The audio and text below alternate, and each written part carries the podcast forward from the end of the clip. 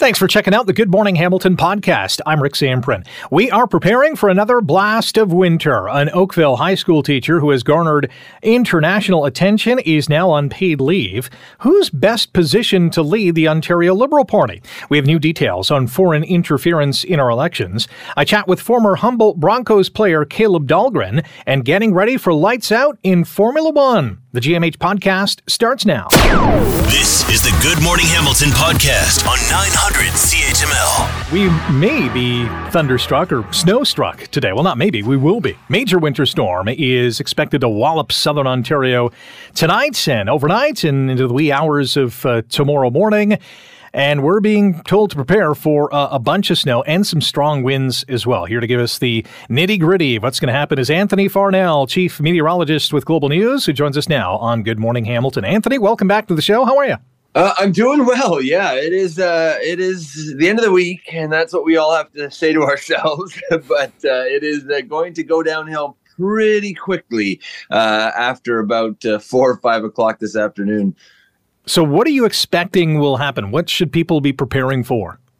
Well, they should prepare for uh, a lot of snow and very heavy, wet snow and a lot of wind as well. So, uh, all of this coming together from a storm that we've been tracking for days since it came onto the coast near uh, Van- Vancouver and Victoria, and then down into California, across the desert southwest in the U.S., now Texas with severe weather last night. And, uh, well, now all that Gulf of Mexico moisture is, is coming up towards southern Ontario, and uh, that's just enough cold air that we have in place here to mean mostly snow. And I say mostly, there is still some question do we get into some rain for a few hours in Hamilton? And uh, that may limit some of the accumulations. And that's what Environment Canada is thinking as well. Obviously, this is a storm that's going to happen this afternoon and into the evening. So, good news that you know schools won't be closed, but bad news for those afternoon commuters. What should they be expecting on the roads? Yeah, so I, if you can try and get home uh, by about four four thirty, uh, it, it's going to be snowing. I think just at that time, but it really picks up around dinner time, and uh, we're going to have snowfall rates as high as five centimeters per hour, combined with winds of sixty to even seventy kilometers per hour. And you know the end result; it's just going to be kind of a mess everywhere. Uh, snowplows can't keep up with that, and uh, that snow sticks to just about everything. So, uh, with this amount, there's even a chance that we get some power outages as the night progresses and, and we get into early Saturday morning. Our guest on Good Morning Hamilton on 900 CHML, Anthony Farnell, Chief Meteorologist with Global News, as we preview the latest blast from Old Man Winter. I was watching your forecast last night on Global News at 5:30 and 6, and it looks like Toronto and even east of Toronto is going to get maybe the, the, the bulk bulk of this snow, upwards of 30 centimeters. Is that because this storm is uh, going to pass through Lake Erie and Lake Ontario, picking up a lot of that moisture? Uh, yeah, I mean it's moisture from the Gulf of Mexico, but it's really the cold air. Where does that cold air get deep enough so that this accumulates and doesn't really melt as it lands? Because basically, uh, the melt process is going to begin as soon as the snow falls, and it'll continue this weekend. And I guess that's one of the benefits of it being March is that uh, it's already going to start disappearing. Uh, but there is concern that even Hamilton could get up in that 20 to 30 centimeter range. And with so much liquid in that snow, uh, you're going to have some big snow banks. You're going to have uh, some back breaking work to try and to try and get it off your driveway or, or the sidewalks, and and that's going to be the case even into Saturday. But the snow, thankfully, wraps up by by around 8 a.m., 8 or 9 a.m. Saturday. So the worst of it really is from 6:30, I would say, till midnight tonight. That's when those rates will be impressive and, and thunder snow is, is a possibility. the last couple of snowstorms, you kind of alluded to it, have been really, I mean, the snow's been heavy. We, we had some ice pellets, a lot of moisture in that snow. and, and is that going to be the case for this one as well? Yeah, I mean, we're looking at that chance of ice pellets towards Niagara, back into the London area. It's not quite the same setup uh, as the freezing rain event that we had early on. That was the first in the trifecta, the three systems that we've been watching uh, in the last nine days. So uh, it is close to zero, that temperature very near the freezing mark. And if you melted all that snow down, we'd end up with about 40 millimeters of, of liquid. So that is a lot. That is about half a month's worth uh, or more coming all at once. And, and it's basically going to be uh, a winter wonderland. within an hour of, of this storm starting. Last one for you. We only got about a minute. What the heck is thunder snow?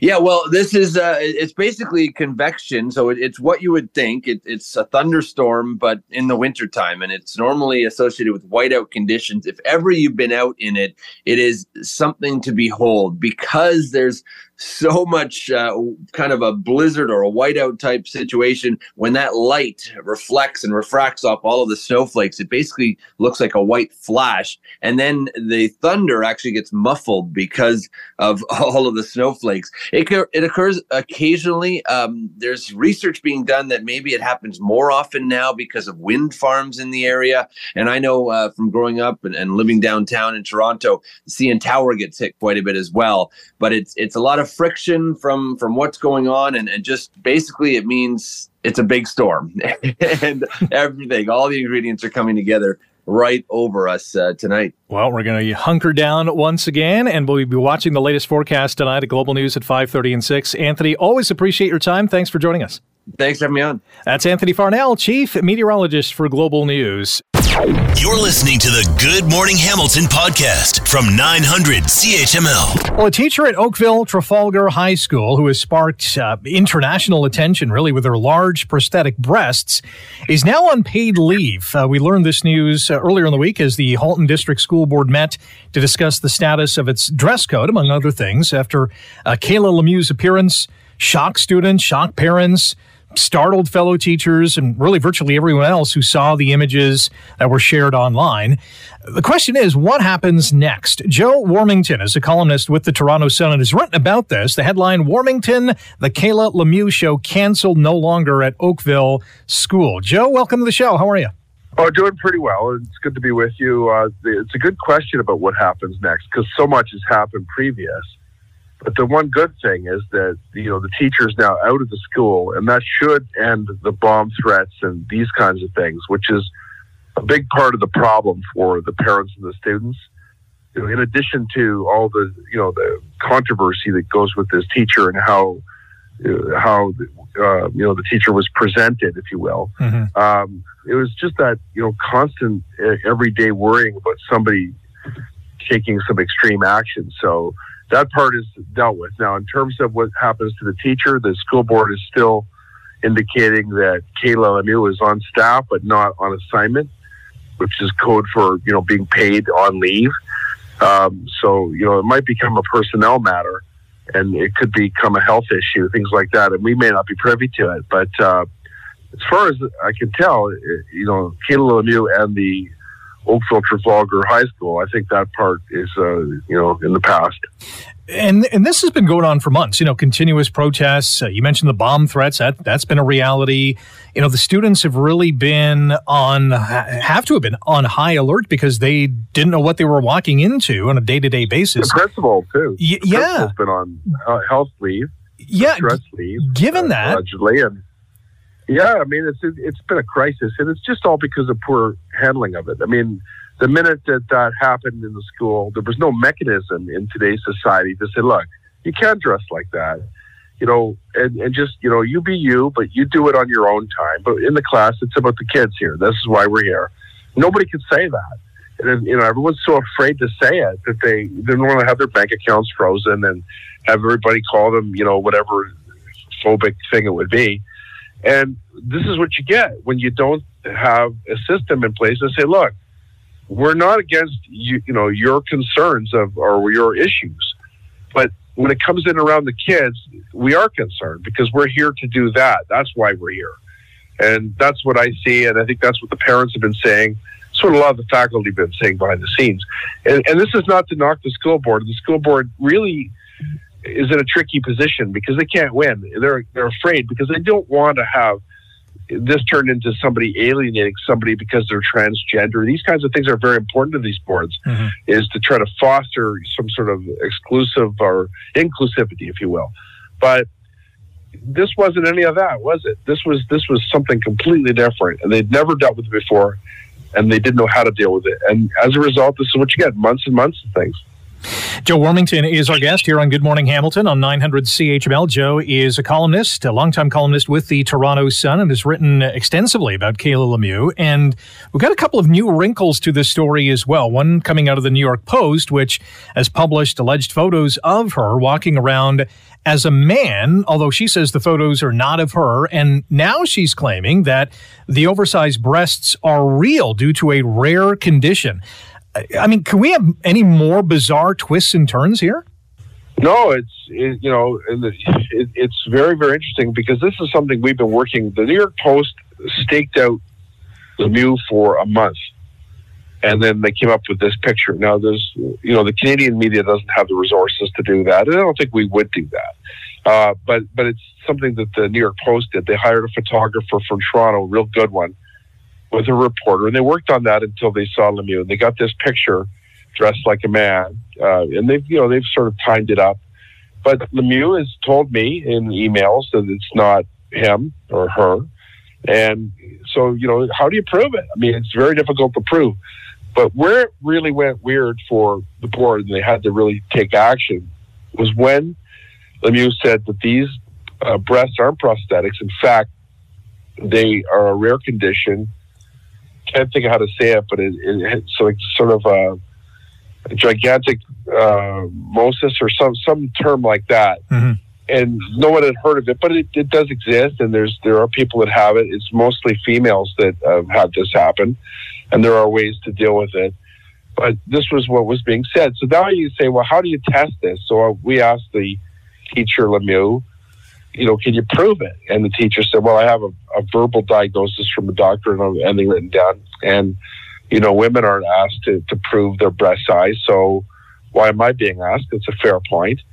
And so all these kind of like using the system to get around things.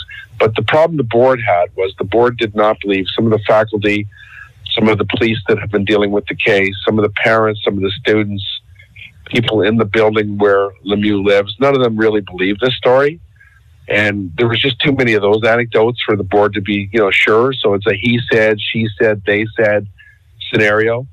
So they may not be able to prove that the, you know, uh, what you're seeing is is real or unreal, but they just decided that the best thing to do is to pay the teacher, get the teacher out of the classroom, and deal with it outside of the classroom. This should have happened months and months ago, but this is the reason why it's happened now. Joe, I don't want to sound insensitive, but you know this story has been so explosive with so many, as we've been talking about, twists and turns.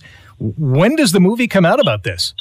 Well, you know what? Uh, there may be books and movies about it. Maybe some of the students will write about it. It'll certainly be something that will be talked about in the annals of journalism and also in education. Of course, as you and I have talked about, I mean, the number one priority obviously are the students and their safety, and also with uh, Kayla Lemieux to make sure that whatever is going on there. It, it gets, you know, the, the problems, the issues, the concerns, the turmoil, it gets dealt with in some professional way. So, because this is a human being and uh, somebody that's having extreme uh, struggles with, with life. And, you know, that's not lost on the school board. It's not lost on the parents or the students and certainly the media. Nobody's making fun of Kayla Lemieux. It's just a matter of trying to protect the school, the integrity of their education, and their safety.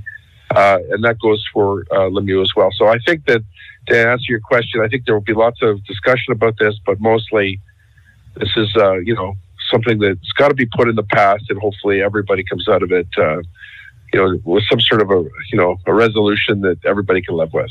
It's a great point, Joe. You've done uh, some extensive reporting on this story. We appreciate your time today, and uh, thanks for joining us. It's always great to talk to you. All the best. Joe Warmington, longtime columnist with the Toronto Sun.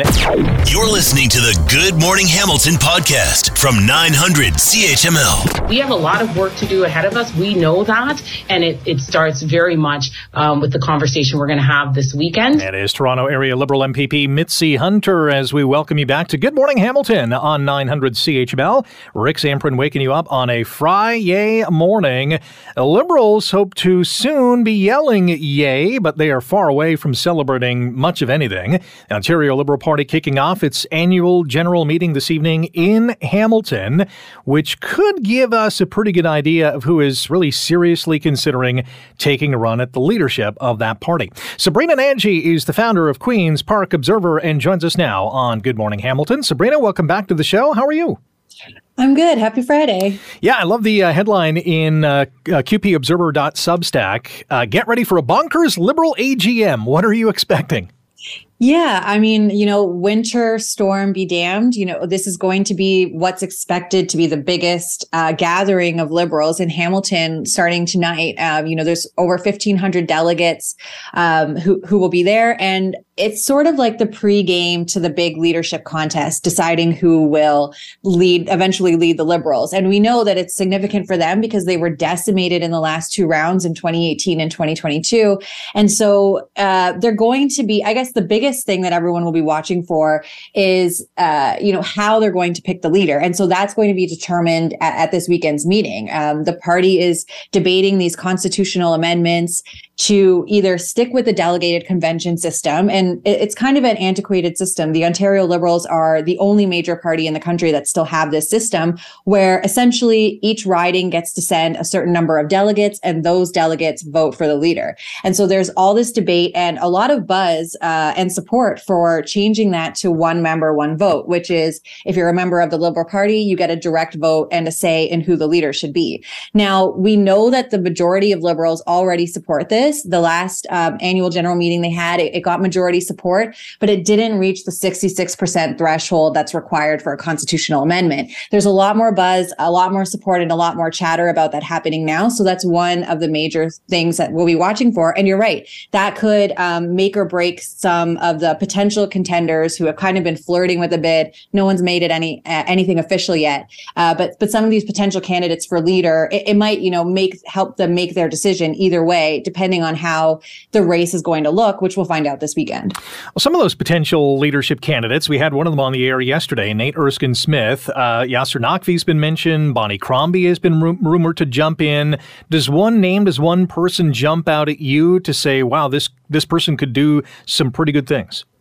Well, I think everyone is compelling. And if you talk to the liberals, you know, a competitive leadership race is at least more than the NDP could say. So I think, you know, uh, a tough competition is, is something they're excited about it it would be a good thing for the party. You know, they'd have lots of headlines, a lot of media coverage. Um, it's a fundraising opportunity for them. But in terms of who is going to jump into the race, nothing is official yet. I think we'll start to see people making it official after this weekend when we get the details. Um, but but there's been a lot of buzz about Bonnie Crombie in particular because she's the only one of the names you've mentioned that hasn't really said yes yet, but she she hasn't said no either. And there's this growing draft Bonnie movement within the party. Um, she, she's going to be at the AGM this weekend. She's hosting a hospitality suite, which is essentially a, a schmooze fest. You can, you know, have a drink, have a snack, and and hear what you know liberal potential liberal leaders want want to say. And so, you know, someone like Bonnie Crombie, even though she says she's focused on on being mayor right now, she represents Mississauga, a 905 region, which ha- has a lot of votes up for grabs. It can make or break you at Queens Park, um, and so I think a lot of liberals are, are, excited about that. She doesn't have as much political baggage as some um, other people who might put their their hat in the ring. Um, Yasir Naqvi, you know, uh, had sat in Kathleen Wynne's cabinet, and we know that that was something that Steven Del Duca had to contend with. You know, his political rivals were uh, tying him to Kathleen Wynne and some of that unpopular decision making from her era. And lastly, you know, Bonnie is very good at getting under Doug Ford's skin. Um, they the two have sparred on uh, developer fees and the province scrapping those in particular for municipalities. She's chair of the big city mayors. You know, she has really taken Ford to task on that, and and it's rattled him visibly. You know, we we saw him get um, upset. It things that were tense between them at a recent press conference too, and and Ford essentially told her, you know, quit your whining. But if you're a liberal if you're in the opposition side. Um, if you're, you know, an anti-Ford voter, I think someone like Bonnie is, is very appealing to you. Our guest on Good Morning Hamilton on 900 CHML, Sabrina Nanji, the founder of Queen's Park Observer. You can check it out, qpobserver.substack.com. You mentioned the large gathering, 1,500 liberals, going to be the, the, the biggest convention in years. Does that speak to the opportunity or to the crisis that this party finds itself in? I guess it depends on your vantage point, but there's there's no question that you know the liberals have to do um, some serious soul searching. In 2018 and 2022, they were decimated. They don't even have recognized party status in the House right now, um, and, and, they've actually lost a lot of their um, you know territory, a lot of strongholds that these parties could count on. You know, Toronto area, Ottawa area, uh, a lot of those seats have either gone conservative or, or NDP, and so I think the party really. Uh, um, uh, is at a point where they've obviously gotten the message from voters and, and they're going to have to look at doing things differently. And so I think that there's a lot of appetite for change among the liberals now, but this is all, um, it's kind of like the inside baseball of, you know, party politics right now. This is kind of the liberals sorting themselves out before they can, you know, uh, be competitive in a general election. And so I think that, you know, uh, some of the some of the things that will be determined, including you know who's going to be party president,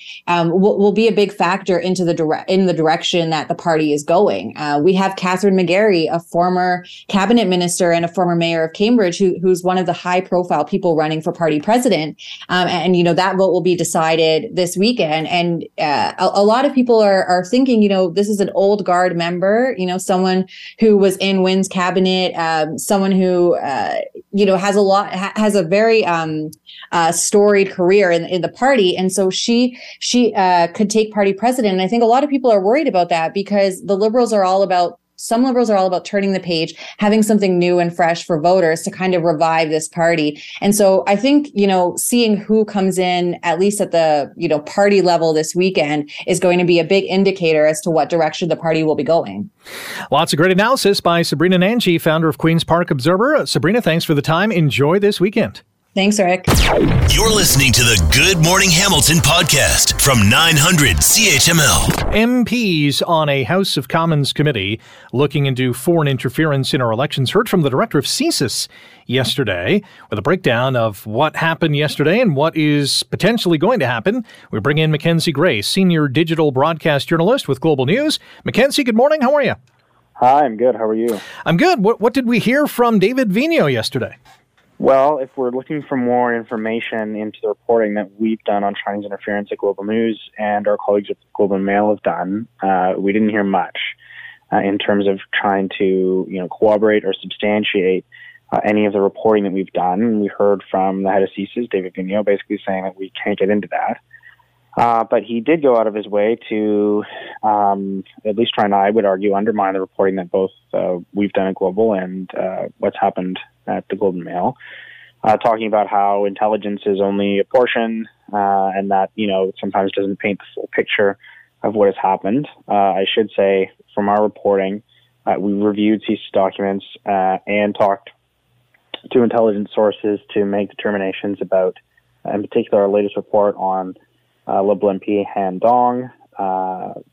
we've heard from uh, those two uh, types of sources that in the 2019 nomination meeting in Don Valley North, where he is uh, currently the MP, that the Chinese consul in Toronto uh, bussed in Chinese Canadian seniors uh, and told uh, Chinese international students that they didn't go vote for him, they could have their student visas revoked. Um, so, in terms of any more information about those allegations, we didn't hear that from Mr. Vigneault. Uh, but he did say that they are trying to vigorously find the person or people who leaked this information uh, and and basically alleged that, uh, or suggested at least, that those people who leaked the information to uh, both us and the Globe uh, might not like the Prime Minister. But uh, again, as I said, in terms of getting more uh, concrete information on any of the allegations that we brought up or the Globe has brought up, uh, we didn't hear that yesterday. Speaking of the Prime Minister, Justin Trudeau has rejected calls for a public inquiry. Are we closer or further away from that potential reality? Uh, I don't know if we're closer or further. Uh, yesterday, after considerable bickering between um, not just the Liberals uh, on the committee uh, that's looking into foreign interference, but also the opposition parties, uh, the NDP bloc and Conservatives came together on a non binding motion calling on the government to have a public inquiry.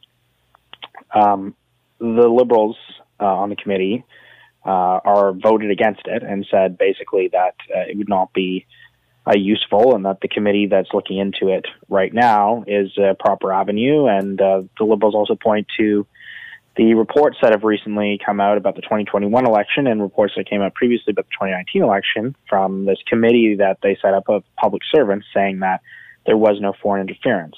Uh, I will note that there is a major hole in that. Uh, that only covers the writ period. Uh, in both our reporting and the Globe and Mail's reporting, uh, it's clear that China just doesn't operate in the you know 40 day period when an election is on in the caretaker period. Uh, they do things prior to the writ period and you know at different points in time to not necessarily influence uh, election results, but influence uh, members of parliament or or people at different other levels of government too. Um, but we did hear from Jody Thomas yesterday, as the national security advisor, and from Mr. Vigneault yesterday, uh, broadly saying that even if they had a public inquiry, they wouldn't go and say more uh, at those avenues. So again, it is up to the prime minister to make this decision. It takes an order in council to form a public inquiry. Uh, at this time, Mr. Trudeau doesn't seem like he wants to have one, but a week's a long time in politics. Something might change next week. We'll see. Mackenzie Gray is our guest here on Good Morning Hamilton on 900 CHML, senior digital broadcast journalist with Global News. The Prime Minister uh, has also said we can't be partisan on this issue because we don't want to, uh, you know, undermine the public's confidence in our elections. How has that played out on Parliament Hill?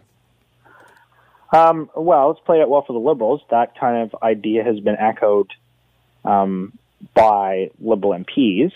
Um, you know, I, I you can you can take that approach and say that we can't have a conversation about uh, serious issues because it might uh, have some people uh, be in the dark or, be frustrated about what happens with our institutions. Uh, I mean, I think you could have the exact same argument saying that these institutions are so important that you have to have these conversations at a serious level to make sure that you get to the bottom of uh, serious allegations based on uh, you know, uh, very credible reporting that's been done by two serious news outlets.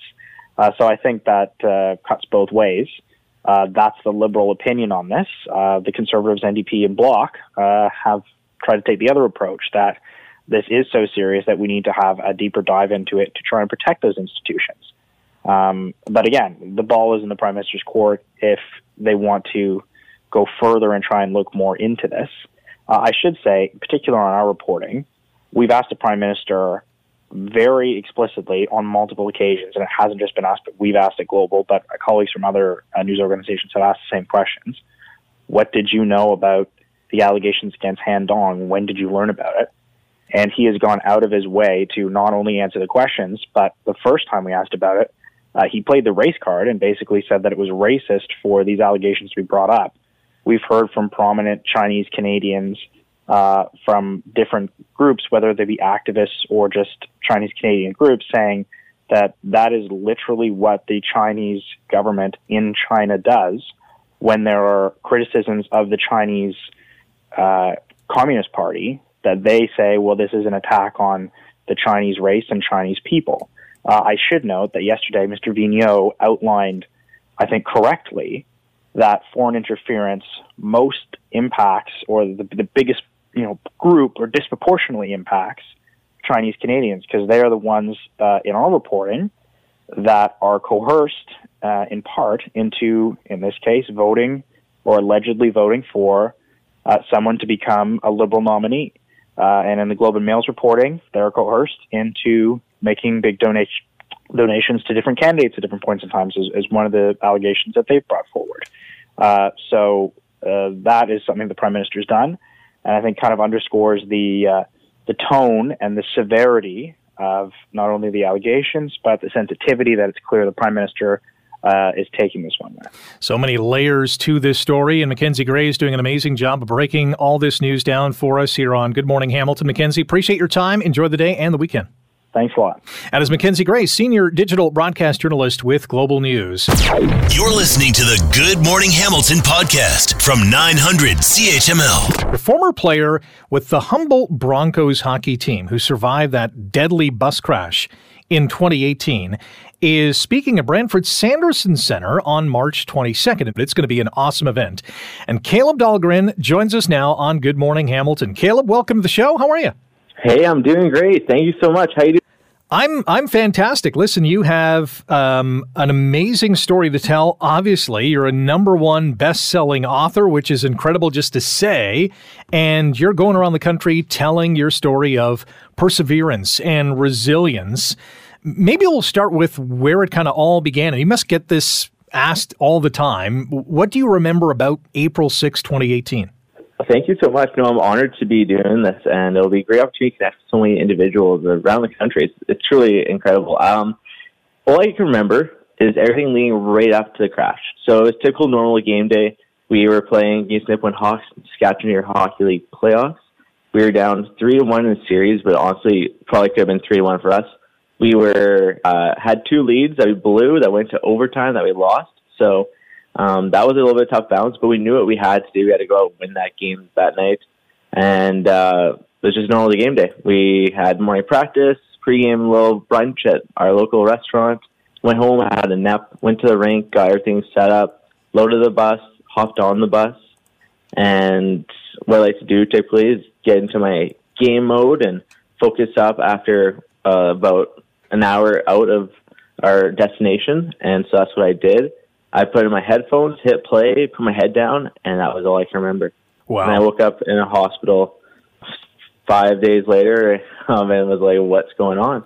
You so that's all I can remember. You suffered a, a fractured skull, um, a puncture wound to your head, brain injury, six broken vertebrae in your neck and back. How have you recovered? And, and are you fully recovered, at least physically? Yeah, I have been so fortunate to have an amazing recovery, um, especially with everything that I endured. Um, one of the big things for me was just trying to become the best I can be overall. And I have fully recovered from everything. The only thing that's held me back is the brain injury. And in that essence, I don't think I'll ever be 100% the same with it. However, I've taken huge strides, and with technology and all the different advancements today, uh, my brain has been absolutely improved, ton, tremendous amount. It's got neuroplasticity. Might nerd out a bit over here, but uh, it can remold itself based on new patterns that you provide it with. And so um, I've been working my best on having it improve, and I've seen great benefit from doing that. Well, you're doing pretty well. You're at York University. You earned a Bachelor of Commerce degree, graduating as valedictorian. So that that's a that's a big check mark. well, thank you. Yeah. No, it's been going good. I was able to graduate in 2021. Now I'm actually doing my Doctor of Chiropractic Studies at Canadian Memorial Chiropractic College in my second year right now, almost ready to go into my third year. So time flies. But uh, I've been so fortunate to just have so many supports in my life, people in my corner, and also just being able to turn something negative into something positive that can help other people. Are you still playing hockey? I do the very odd time. I go out with my friends and we'll play like rec with my friends but I'm kind of still a little bit nervous to play like real, um, even like beer league as they call it or adult safe. I don't know if it's really too too safe. So I've been like very leery about that. But with my friends, I'll go out or on outdoor rink, I'll go and skate, or even if I help out with the coach at a practice or something like that. I love doing it. Still my passion. Our guest on Good Morning Hamilton on 900 CHML, Caleb Dahlgren, former Humboldt Broncos hockey player, a number one best-selling author of Crossroads, My Story of Tragedy and Resilience as a Humboldt Bronco. And he's going to be speaking at the Brantford Sanderson Center coming up on March the 22nd. You can get your tickets online at tickets.sandersoncenter.ca. What's this speaking tour like? What's your message to people who attend? Well, the whole goal is to create positivity and help influence lives in a better way. And I think through sharing my story, I've been able to really find how it's connected with quite a few people and they can relate to it in their own personal way. Maybe not exactly to being involved in a motor vehicle collision and losing 16 people I consider to be family. However, in the magnitude of the story, there's still a lot of similarities and parallels with lots of people in their lives. And it's not just about the, crash of the events of April 6, 2018, there's so much more to it. It's about, it's about family, community, positivity, trying to find the positives within the negative circumstance, being able to reframe even growth and resilience of coming back after setback. And it could be anything in life. We've all experienced setbacks at some point or having people put us down. And even talk about my diabetic journey and almost losing my dad and these are things that are really relatable to lots of people, and I've been fortunate to um, have a platform now to make the most of my uh, story and help other people through theirs. Your story is really an inspirational one, and I'm sure anyone going to the Sanderson Center on March 22nd for your speaking event will be inspired to to to be better, to uh, you know look at some dark things that have happened in their lives, and to not uh, think that it's the end of the world as we approach the five year anniversary of uh, of this tragic crash. Caleb, thank you for your time. Good luck on March 22nd and uh, and beyond. Thank you so much for the kind words. I appreciate it beyond measure, and I can't wait for this. It'll be a great time, and look forward to connecting with the community. Great stuff. Caleb Dahlgren, former Humboldt Broncos hockey player, and uh, has a great book, Crossroads My Story of Tragedy and Resilience as a Humboldt Bronco.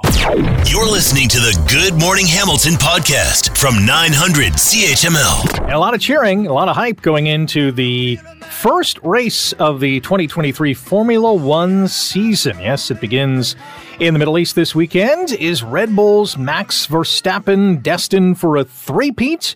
Or is Ferrari and Mercedes ready to conquer the podium? Eric Thomas is the host of Raceline Radio Sundays at 8 p.m. here on 900 CHML and joins us now on Good Morning Hamilton. ET, how are you? I'm good, RZ. Nice to be on with you. And yeah, we're all uh, all set for what will be the uh, the 73rd season of Formula One, the championship, starting in 1950. So yeah, getting ready to go. And you're right. Uh, is anybody going to unseat Max Verstappen? I think all the indications point to the fact that no, you won't be able to.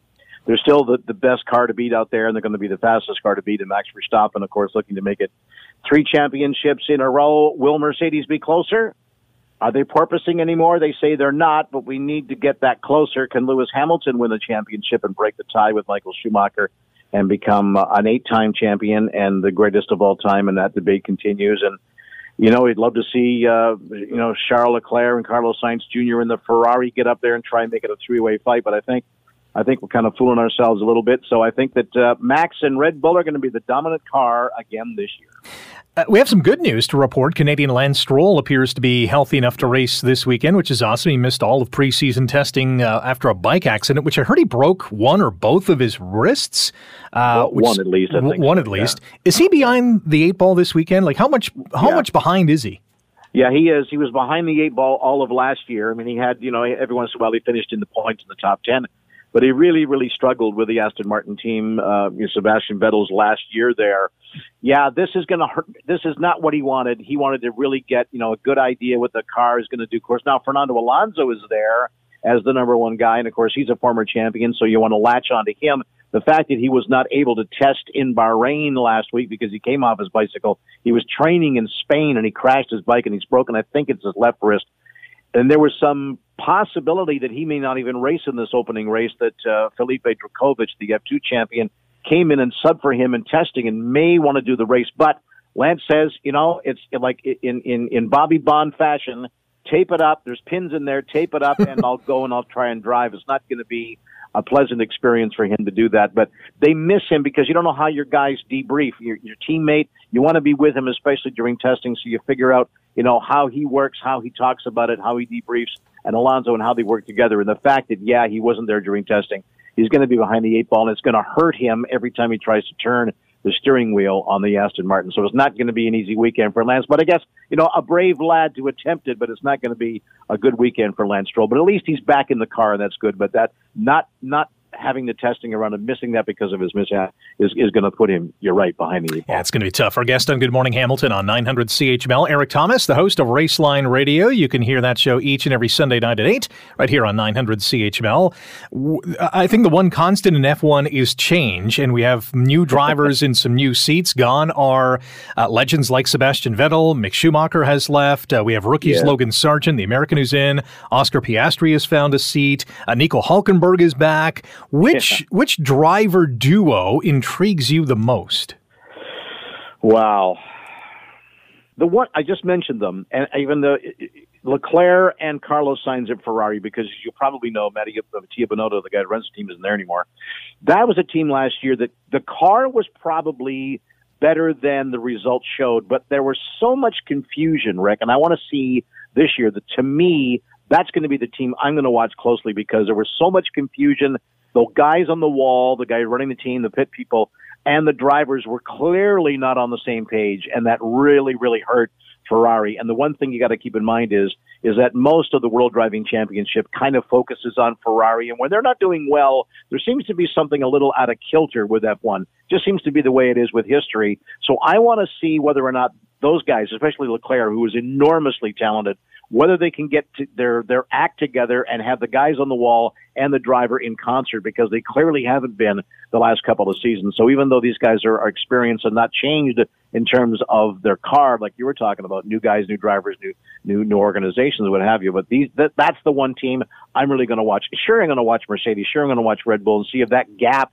between them is closer. But the one that intrigues me is Ferrari because you need those guys to get up there, and I would love to have them more competitive and make it a, a three-way championship and not just a two-way championship. I think for me, you know, th- there's so many you know really good duos out there. I think you know the Stroll Alonso one is intriguing because Stroll just had a legend in Vettel. Now he's got another one in Alonso, yeah. another you know world champion. For me, the most interesting one is the Mercedes because I, I know Lewis and, and, George Russell have been uh, you know together for a couple of years now, but for me. Yep this is almost like passing the torch. George in that Mercedes seat is almost the next kind of you know British great driver yep. that could yep. who knows someday win a championship.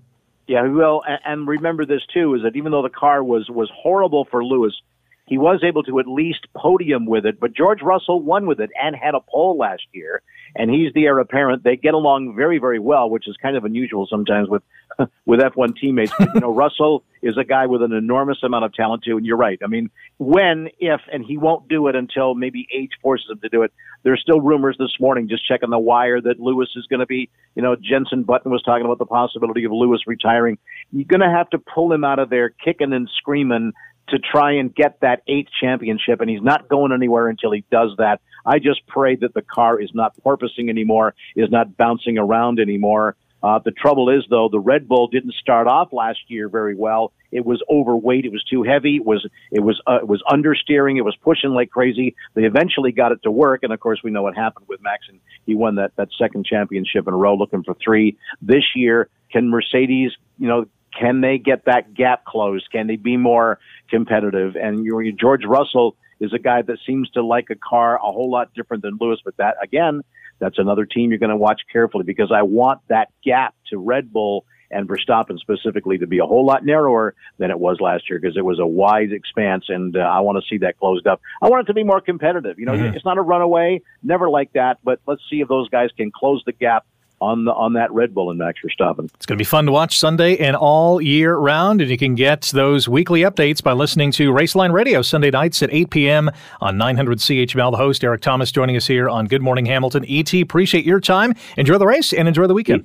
These chats are always fun, RZ. Everybody enjoy the, the racing, and we'll talk to you Sunday night on Raceline Radio at 8 o'clock. You got it. Eric Thomas, host of Raceline Radio. Thanks for listening to the Good Morning Hamilton podcast. You can listen to the show live weekday mornings from 5.30 to 9 on 900 CHML and online at 900CHML.com. The Good Morning Hamilton podcast is available on Apple Podcast, Google Podcast, and wherever you get your favorite podcast. I'm Rick Zamperin. Thanks again for listening, and don't forget to subscribe to the podcast podcast. It's free, so you never miss an episode, and make sure you rate and review.